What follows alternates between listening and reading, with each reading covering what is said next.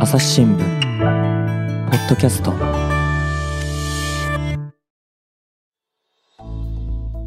朝日新聞の向平誠です。本日は大阪の方から番組をお送りいたします。本日は大阪本社社会部の小若理恵さんにお越しいただいております。小若さんよろしくお願いいたします。よろしくお願いします。本日は学校の謎ルールについてお送りしたいと思います皆さんの学校時代特に小学生の頃なんでこんな変なルールがあるんだろうって疑問を感じたことってありませんか？子供を休ませたいという場合大阪の私立学校では普通に学校へ電話をかけることは NG で連絡帳に一筆書いてお友達か近所の子か誰かに持って行ってもらわないとダメなんだそうです。しかし朝の忙しい時間帯に帳面を託せるちょうど良い子が見つかるとは限らない。親にとってなかなかストレスのたまるこのルール何であるのか。背景には意外な事情もありそうです。それではお話を伺ってみることにいたしましょう。はい、えー、それでは、えー、ちょっとお話を伺っていこうと思います。えー、小若さん、あの、この、えー、学校の方に変なルールがあるっていうお話なんですけれど、えー、これを知られたきっかけについてちょっとお話をしていただけますでしょうか？はい。6月に大阪市議会の常任委員会の教育子ども委員会を傍聴取材をしてまして、ある市議があの面白い質問をしたのをきっかけに、はいはい、あの記事を書こうと思いました。はい、で、あの、その話っていうのが、ええ、あの市議の妻がママ友から相談を受けたあのお話だっていうことを前置きをされて、え子供が学校を休むときに、集団登校がない A 小学校では、保護者が近所の児童の家に行って連絡帳学校に届けてもらう。うんうん、隣の B 小学校では、保護者が集団登校の集合場所に連絡帳を持って行ってお願いしますねと頼む。大阪市の小学校の欠席連絡の手段はどのようになっているのでしょうかというふうに質問をされました。はいはい。で、あの、そもそも連、電話でのその連絡が原則禁止だということにも私自身驚いたんですけれども、はいはいはい、保護者がその朝の忙しい時間帯に連絡帳を届けてくれる友達を探して、うん、あの、右往左往している光景が目に浮かびまして、うん、まあ、それがそのちょっと時代に合わなくて、うん、あの、不合理だなっていうところでちょっとクスッと笑ってしまうような、あの、質問と、まあ、あの、答弁のやりとりだったんですけれども、はいはい、この率直な驚きとか面白さを、うん、あの、ぜひ、まあ、多くの読者に伝えたいという思いから、はいはい、時間をかけてじっくり取材をしようと考えました。うん、はいはい。まあ、とはいえ、普通の場合は、あの、ライバルの記者とかもいらっしゃるわけですから、そんなに悠長なこと言ってられないですね。今回は、こう、ゆっくりできる理由があったわけですか？そうですね。あのこう、えっと、市議会を、まあ、傍聴するときに、うん、あの、各社とこう一緒にあの取材を記者席に座って、はいはい、あの、まあ、そういうことも多いんですけれども、うん、その日は、あの、たまたま、あの、私一人しかいなくて、ええ、で、あの、まあ、内容が非常に面白かったものですから、うん翌朝の朝刊ないしはその当日のデジタルを目指して、うん、即記事を仕立てるってことはこう通常するんですけれども、うん、あの、まあ、時間をかけて取材ができるだけのその環境が整っていたので、はいはい、これはと思いまして。なるほど。で、あの、はい、ゆっくり取材をしようとこれはチャンスだと。はい。大体どれぐらい時間かけられたんですか？まあ、あの、材料集めに、あの、まあ、あの、多くのその保護者さんの話を聞かなきゃいけないので、はいはい、ちょっとそこに手間取って2週間ぐらいですかね。で、まあ周辺情報を集めたりとかをして、うん、だいたいその記事を仕立てていくまでに、あの、1ヶ月ぐらいはかかりました。なるほど。えー、そうしますと、その、あの、お母さん方にお話を直接伺われたわけですね。はい。で、あの、その市議の方のところに来られてご相談されてたお母さんを紹介していただいたということなんですね。そうですね。あの、まあ、委員会の後に質問をされたその市議の方に、うんまあちょっと詳しくお話を聞かせていただけませんでしょうかっていうことをお願いをしまして、はいはい。で、その、まあ、うんと、パートナーの方を通じて、相談者のママ友という人に声をかけていただいて、うんあの、同じ区内の別々の小学校に通う、こう、ママ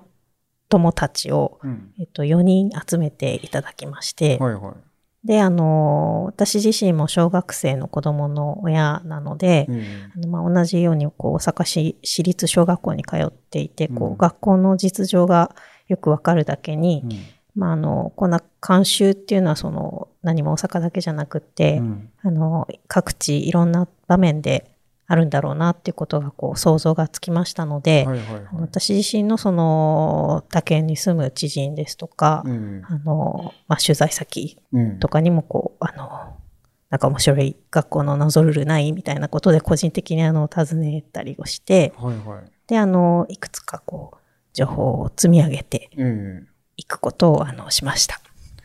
まあ、あのそうするとお友達とかにお話伺う中で結構そういう学校の変なルールとかって盛り上がりそうな気がしますけれどどんなお話が出ました？そうですね、あの、学校あるあるみたいなので、あの、まあ、取材の場面でもこう2時間ぐらい、うんあの話がこうお母さんとして盛り上がったりもしまして、はいはい。あの私のはんあの友達とのこうお話でも、うんあの、あ、わかるみたいなのがすごい、あの、あって、はいはいまあ雑談のような感じで、こう取材自体もすごくうん、楽しかったです。なるほど。何人ぐらいの方にお話聞かれました？合計でうん。5人の方に、おーはい、お話を聞きました。あーまあ私も子供の頃その雑巾をですねなんか学校から持ってきなさいとかっていう時にあのーちょっと、えー母親に縫ってもらっていったらこの縫い方がよろしくないとかっつって突っ返されたとかそういった記憶もあるんですけれどそういったのも今でもやっぱ続いてたりするんですかね？そうですね。あの、今は逆にあの、新しい雑巾っていうのが、その市販の雑巾っていうのが、えとホームセンターですとか、うん。スーパーにもあの10枚組とかで売っうん。ていて、はいはい。あの逆にその手作りの雑巾がダメだ。うんって言われる人も、あの言われる人というか言われる学校もあるように聞きました。そういうのはやっぱご時世ですね。ええ。まあ、そんなんでなかなか結構盛り上がってしまうと、あの、どれを中心にしていいだろうって結構難しくなるような気がするんですけど、結局、原点回帰で帳面にされたということなんですか？まあ、そうですね。その市議の質問の趣旨としまして、うん。あの、大阪市のその、まあ、連絡帳のを使ったその欠席手段がどうなってるのかっていうことの先に、その学校の ICT 化を、あの、まあ、どういうふうに進めていくのかっていううん。ところで、その、まあ、電話連絡が原則として禁止をされているんですけれども、あの、まあ、これその、先生が、まあ、非常にその朝の時間帯にこう電話が殺到して、まあ、先生の業務負担を軽くするためのその連絡帳を使った、あの、運用なんですけれども、はいはい。あの、まあ、そうじゃなくって、あの、スマホのアプリを使ってボタン一つ、あの、で、あの、欠席を届けられるようなその仕組みっていうのが、今、あの、便利なものがあるので、はいはい。そういったものの導入を進めてはどうかという、あの、趣旨の最終的には、あの、質問でして、あまあ、その、市議会ですとか、うん。まあ、教育委員会の動きに沿って、うん。まあ、記事を仕立てていく、そこがこうニュースなのかなということを思って、そこにあの最終的には絞っていきました。まあ、あの今話題になっている学校の IT 化とかそういう方向の話も出てきたということですね。そうですね。うんまあ、そっちの方はそっちの方でなかなか難しい問題だと思うんですけど、まあ、逆に言うとその今時帳面かよっていうかですねこの、えー学習帳の懐かしのジャポニカ学習帳みたいなのをこう先生とあのご家庭の方でやり取りしてるっていうのはちょっと懐かしくもなんかこう不思議な感じがしたんですけれど小赤さんのあの子供の頃っていうのもやっぱあのこういう帳面っていうのはあったんですか？そうですね。あの、私自身が育ったのは岡山県なんですけれども、えあの、連絡帳自体は当時もありましたしえ、はいはい。あの、今、あの、も、あの、全国の多くの学校で、うん家庭とのやり取りにはこう昔からその連絡帳っていうものが今も使われている、これは一般的なのかなとはいはいはいはい思います。だから私も子供の頃徳島だったんですけど徳島ではやっぱりあの体育の休みの時にあの一筆親に書いてもらって今日は休ませてくださいってまあ私も子供の頃は体が弱かったんで何遍かあの母親にあの今日休ませてくださいっていうのを書かしてそれであの母親からあの、えー先生の方に提出してでまあ結局私が持っていくわけなんですけれどあのただまあそういうことがあるとやっぱりあの子供ですからクラスメートの中には今日は面倒くさいなと思うと自分であの今日休ませてくださいって子供の字で書いちゃって母あの先生に見つかって怒られるとかっていうのはまあ結構そういうのはたわいのない話としてあの覚えていたりしますけどそういうのとはちょっと違うなっていう感じがしたんですけれどなんかこう大阪独特のというかなんかこう不思議な風習っていう感じがしますよね。なんかあの自分で持っていくんではなくって人に持っていくっていうのがこうなんかルーチンとしてあるっていうのは変わってる感じが印象を受けました。まあその欠席の届けをどのようにするかっていうところで連絡帳を使うっていう運用のまあお話なんですけれども、はいはい。大阪市のように連絡帳で欠席の連絡をしている地域っていうのは他にもあの首都圏などでうん。あのあると聞いたことがありまして、はいはいはいはい。あの今回の取材でも大規模校になればなるほど連絡その電話連絡がこう禁じられているっていうことをあのうん聞いたんですけれども、まあ、それは何でかっていうと、うん。学校もその働き方改革が進んで、うん。今は午前8時以降でないと電話がこうなかなかつながらないうん。あのところが多くて、はいはい。児童生徒の多い学校ほど始業前のその30分ぐらいの間に欠席の電話が集中して、うん。職員室の電話回線がパンクしてしまうし、うんうん。電話を取る、まあ、主には教頭先生とか教務の先生の負担がこうあまりにも大きくなってしまうので、そのその先生の業務負担軽減をっていうところでうん欠席連絡は連絡帳でお願いしますっていう運用が、うんあの広がっているっていうふうに聞きました。うん結局いつからやってるかっていうのは分からずじまいだったんですかね。うんそうですね。あの、ただ、あの、やっぱりその先生の働き方改革っていうところで、うんあの、原則として連絡帳を使って届けてくださいねっていうのは、おそらくここ10年ぐらいの、うんあの、まあ、固定化されたその習慣になってるのかなというふうには、あの、感じています。あそうすると意外となんか歴史が浅いというかもう何十年も前からやってるわけではないということなんですかね。まあ、ちょっとその昔のことは私自身もわからないんですけれども、えまあ、そうですね。まあ、うんただもしかしたら昔から、あの、こう、脈々と続いてきた、うんあの、うんと、学校の文化みたいなものなのかもしれないですね。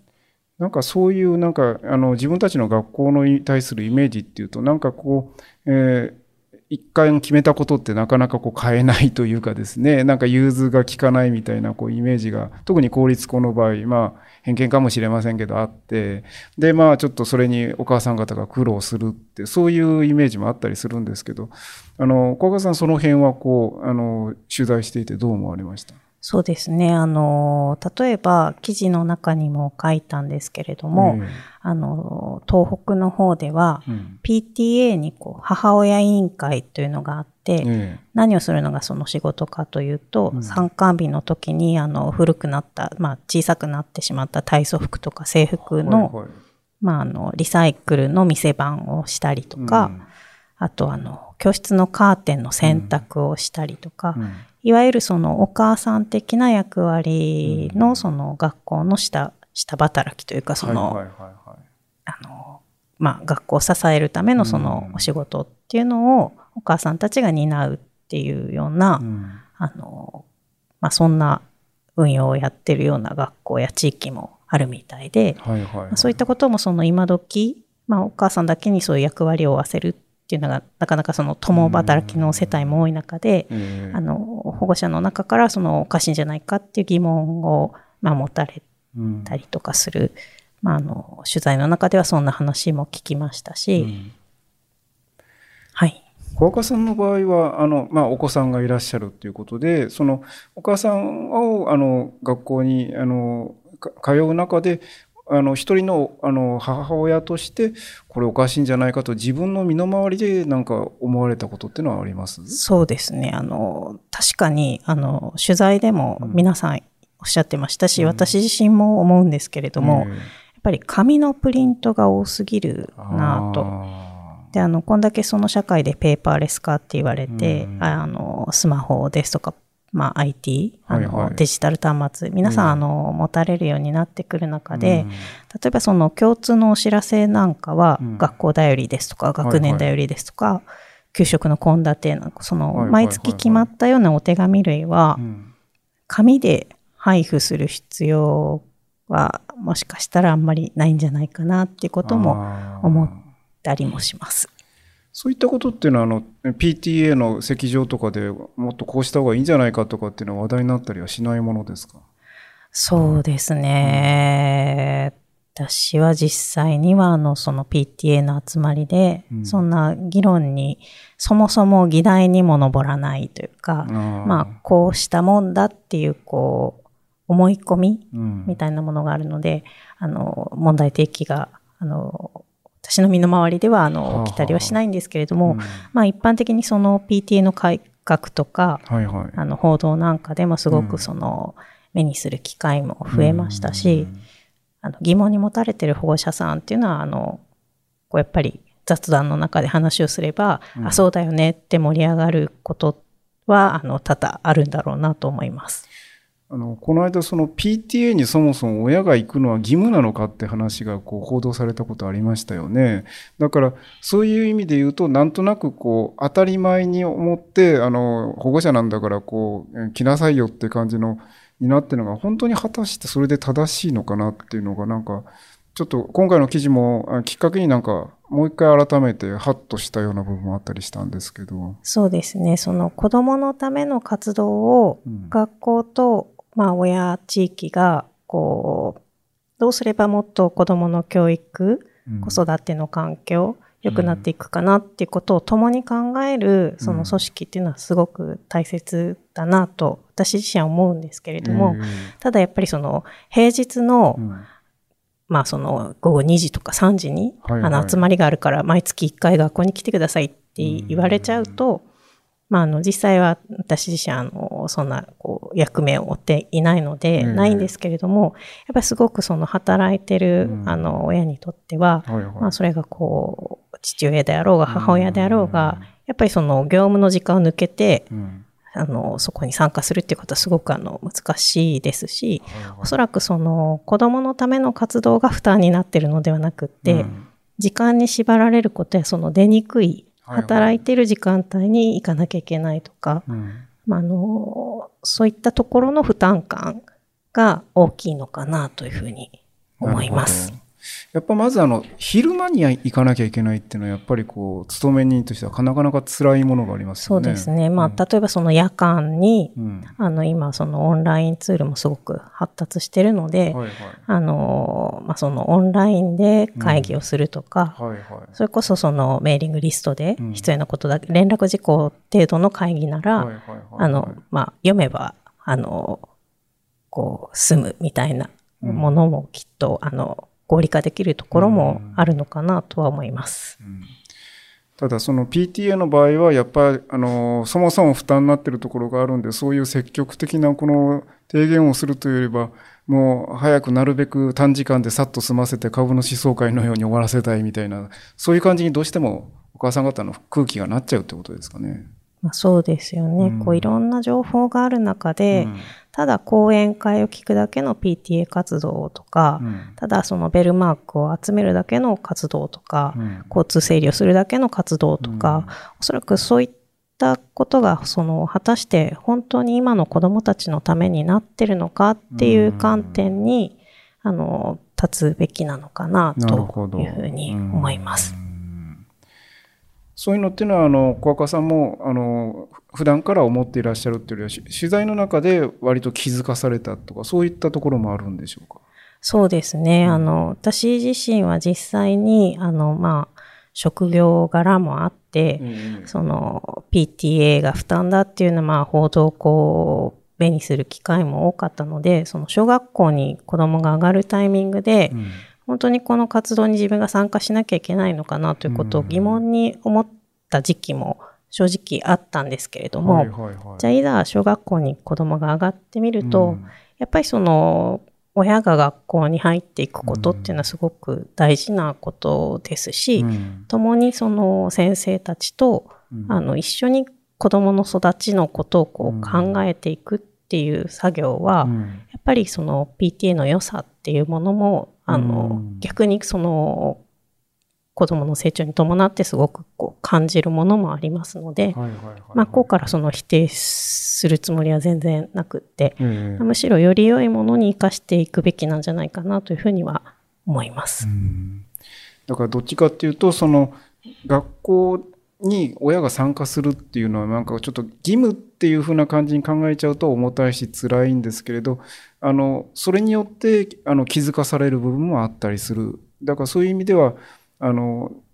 もうちょっとあの参加するための負担を減らす方法がないかっていう形であの今回書かれたようなそういうお話をあの書かれてるってことなんでしょうかね。そうですね。うん。そのまあ合理化できるところは合理化をして、うん。まあ今、その子供たちも忙しいですし、ん。親も忙しいですし、うん。あの先生もその業務量が膨大で、うん。あの、まあ、全体としてすごくその世話しない印象を持ってるんですけれども、そういう中で、あの、本当にその活動に時間をかけるべきものなのかっていうところで、やっぱりあの、効率よく、あの、本当にこうんう、子供のために時間を使えるような、うんあの、まあ、あの、なんて言うんでしょう、環境っていうのを、親も学校も一緒になってこう考えていかなきゃいけないのかな、そういう時代なのかなというふうには、あの、取材をしながら思いました。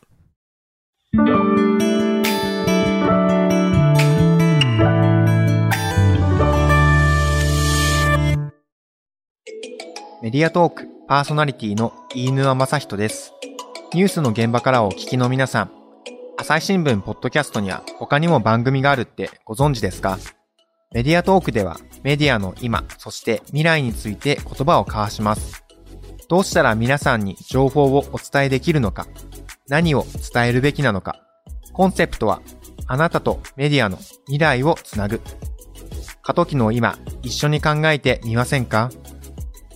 アプリからメディアトークで検索してみてください。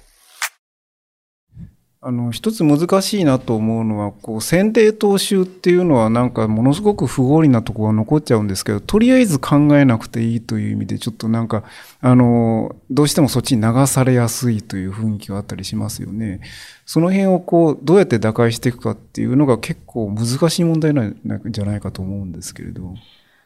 そうですね。その、まあ、今回の記事でも、うんあの、記事を書いた後に、うんあの、結構先生方、先生方の、あの、反響、まあ、うんご批判っていうのが結構記事に届きまして、はいはい。まあ、その中に、こう感じたのが、連絡帳に書かせるという行為、うん活動を大事にされている先生方も多くいらっしゃるのかなと。いうところで、ええまあ、それはどういうことかっていうと、その、こう今、あの、ちょっと話がそれちゃうんですけれども、はいはいはいはい IT、ICT のうん取り組みがすごくあの先進的に進んでるうん。大阪府内のあのある小学校でちょっと継続取材をしているんですけれども、え。まあ、このあの記事というかその連絡帳の活用についても話をしたときに、ええある先生がおっしゃるにはその書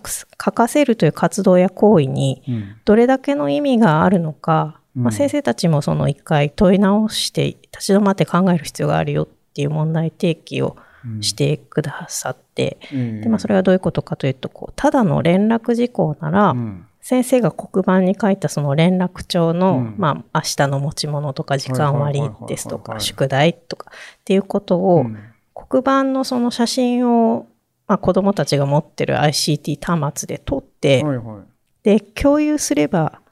あのよっぽどその合理的な場合もあると。でそのまあ、先生がおっしゃるには時代に合わせてその活動が真に子どもにとって意味のある活動なのかっていうことを顧みていくことがすごく大事なんだっていうふうにおっしゃって、まあ、それはなるほどなとあの思ったところではあったんですけれども。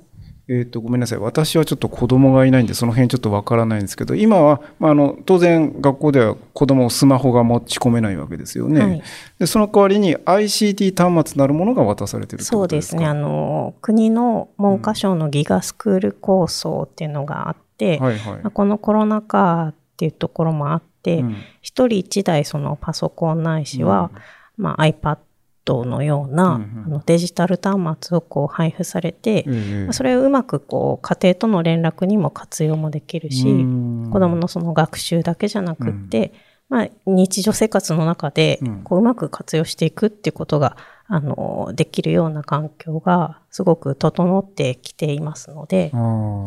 ぜひそういったものも活用できていけばいいのかなというふうに思います。つまりもう、うん、まだそういったものの入り口にも立ってないんじゃなくてある程度場はもう整ってるということなんですね。まあ、そうですね、うん、それがこううまく生かしきれていない、うん、でうちの子供もそのパソコンが1台配布されているんですけれども、はいはい、あの家に持ち帰ってくることもないですし、うん、おそらくそれを毎日持って投稿するような環境であれば、うん。あの、その連絡事項やお手紙の類は、そのパソコンに共有してもらえれば。ですよね。うん、で、あの、もしくはその親のスマホとか、親のアドレスに送ってもらえれば、はいはいはいはい。まあ、あの、紙でこう、いちいち参加日いつだったっけなとか、えー運動会いつだったっけなって言って忘れてその探すみたいなことしなくても、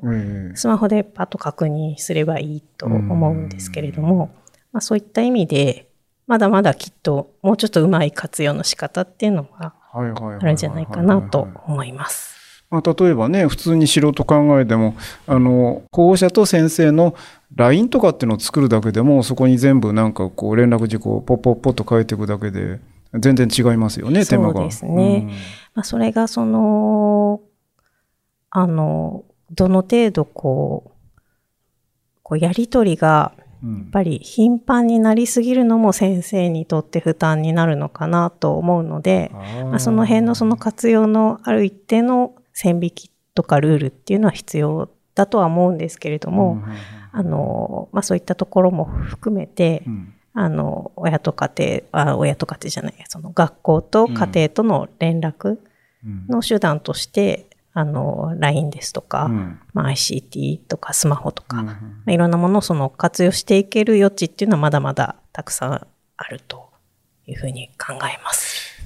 あの、今のお話で考えますと、つまり逆に気軽に書き込めるようになりすぎると、もうお母さんによっては熱心なあまりなんかこう、頻繁に頻繁に書き込んで先生がそれに忙殺されるとかいう事態も想定されると、そこをちょっとやっぱり学校も警戒してるってことでしょうか？おそらくその、そうですね、そういった側面も、なきにしもあらずなのかなとは思います。まあ、つまりあの結果的に現状追認になっちゃってるのは何か新しいことをした時のトラブルっていうのをどうしてもこう学校っていうのが身構える感じになっちゃう、そういう構造になってるってことなんでしょうかね、なんかこう。まあそういった部分も、うん、あの、ないとは言えないんじゃないでしょうか。うん、まあね、ちょっと一時期あの、モンスターペアレントなるものがちょっとなんか問題になったこともありますし、なんかこう、新しいことをやって帰ってやぶ蛇になるかもしれないとか、なかなかそういう意味で言うと、こうすればいいのにって素人考えでやったことがうまくいくとは限らない、なかなか難しい問題がありますね。そうですね。うん、まあ、あの、大事なことは、あの、先ほども、あの、話をしたんですけれども、えー、やっぱりその子供のために本当にそれがなっているのかっていうところに、あの、立つべきなのかなと思うんですよね。あの、子供のためになるっていうのは、小若さんとしては、あの、一人の親御さんとしてどうあってほしいとかっていうのは何かありますか？まあ、あの、連絡帳の話で言えば、うん、その、連絡帳を使った欠席連絡を一例とした、その、学校で長く続いてきた慣習やルールっていうのが、果たして今の時代ですとか、うん、子供や家庭のニーズに応えるものなのかっっていうあの問題提起を、うんうんうんうん。あの記事の中ではしたつもりで、ええ子供がこう育つ10年後、20年後に、うん。その、例えばそのツール一つにしても、うん。大人になった時に子供たちが生きていく中でこう役に立つのかなっていうところで、うん。やっぱりその連絡帳を書かせるっていう行為にうん。どれだけの意味があるのかなうんうんうんっていうところからこう問い直していくようなうん。うん視点っていうのは、うん。あの、すごく大事なのかなというふうには思います。つまりこれがその問題提起の第一歩であるとそういうことをあの取材してて思われたということですね。そうですね。うん。あの、取材では、5年前に PTA 改革に取り組んだという弁護士の方にもお話をお聞きしたんですけれども、そのお話の中で印象的だったのは、うんうん先生たちを見ていると日々の仕事があまりにも忙しく、うん。新しいことを取り入れようとすることや変化への拒絶感がとても強いように思いました。議論の中身より仕事を増やしてくれるなという感じはいてっていうような言葉があったんですけれども、うん。まあ、その今回記事の反響としていただいた先生方のご意見の背景にも、うん。やっぱりその議論の中身ですとか、うん。その問題的の趣旨よりは、あの、現場の苦労や努力を認めてほしいといったその切実な願いが感じられたんですよね。で、あの、こうしたそんな、こう、批判的な意見も寄せられたんだっていうようなことを、こうある知り合いの校長先生とこう雑談をしていた時に、はいはい。その先生曰く、教師ビリーフ、うあんの、信念っていう意味うん。なんですけれども、うんうん。あの、っていうものがこう、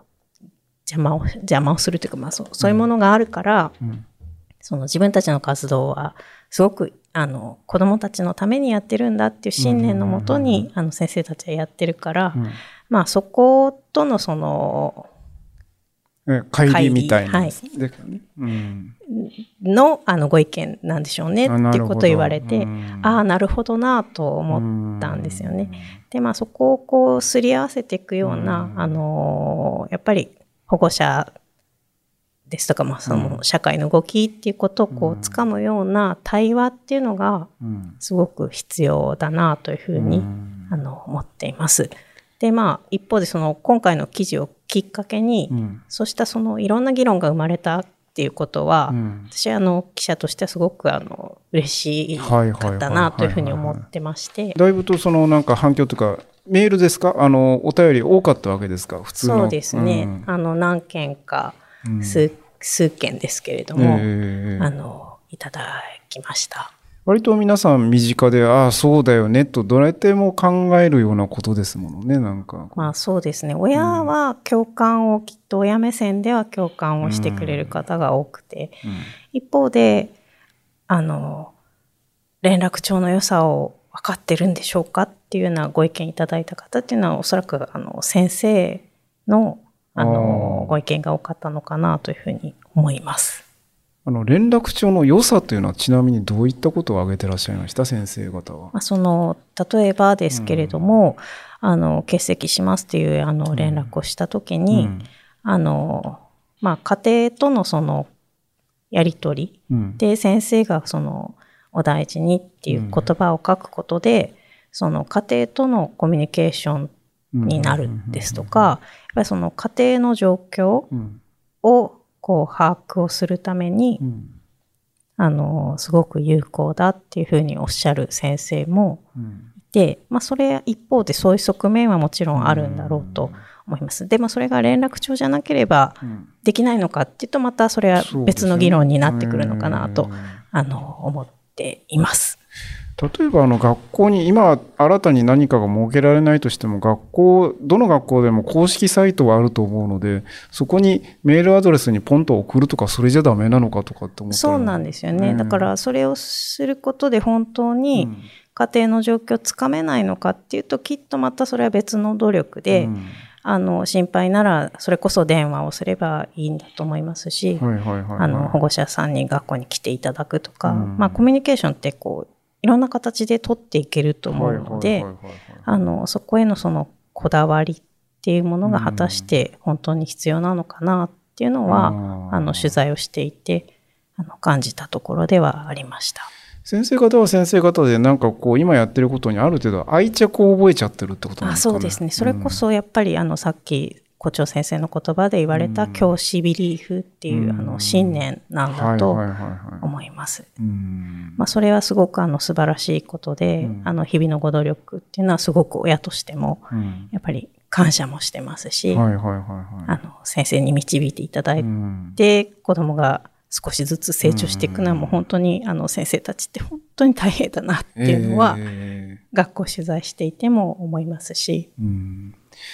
今もうちの甥っ子が小学校の先生やってますけれども忙しくて忙しくて大変ですよね。そうなんですよね。その最近の取材で朝8時半の1時間目からえ6時間目までえ、うんもう本当息つく暇もなくて、うん。その先生の動きに私もついて取材をしていると、うん。一日があっという間で、ええまあ、ヘトヘトで、ええもうなんか先生ってきっと年を取る時間が過ぎるのがすごく早いから、もう1年、2年、10年、20年と経つのが、うん。すごい早いお仕事なんだろうなっていうのは、実感として思いました。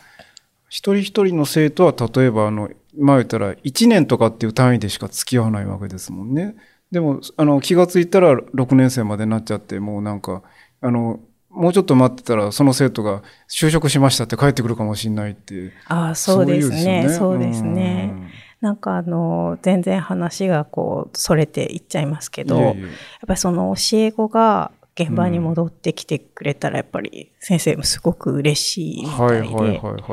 あの、よくそういう話は聞きます。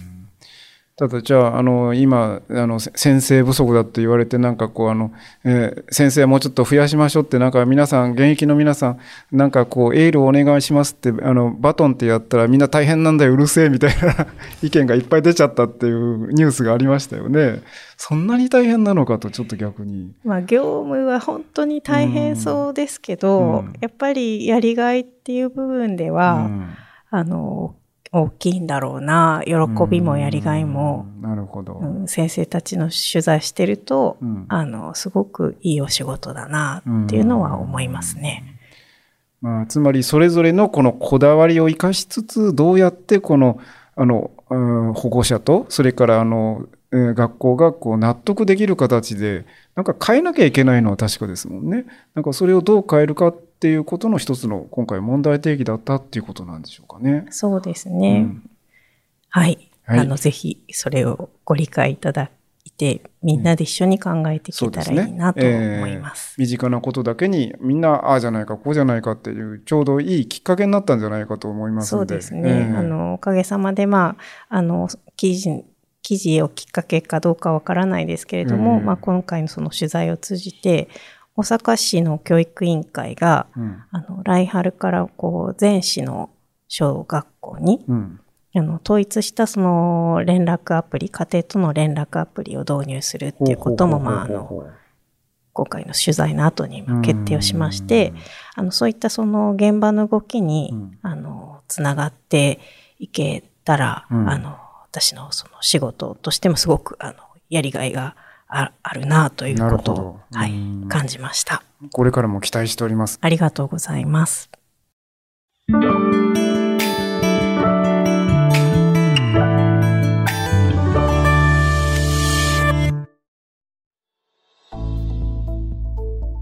はい、本日は、えー大阪社会部の小若理恵記者にお話を伺いました。小若さんどうもありがとうございました。あ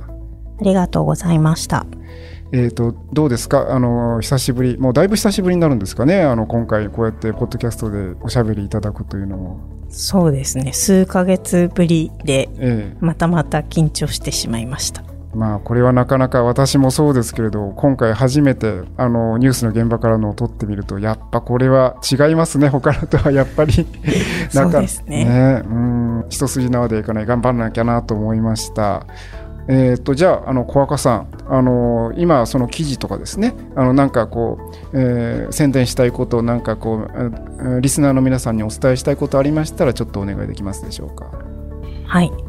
えっと、先ほどお話の中でもちらりとお伝えをしたんですけれども、はいはい。あの、大阪府の枚方市というところで、あの、進められている、うん学校のその ICT の取り組みが、まあ、もうすごくすごく先を進んでいまして、はいはい。あの、今その取材をこう進めていて、えっと、12月のですね、え教育面の今子どもたちはっていうシリーズを目指しえ。て、はいはい。あの取材を進めているのでうんまたあの学校でこうどんな活用ができるのかっていうところを、まあ、記事を読んで参考にしていただけたらなというふうにあの考えています。えー、と読者の方でちょっとあんまり詳しくないよって方もいらっしゃると思うんで ICT にちょっとついて説明いただけますか？えっと、学校のまあその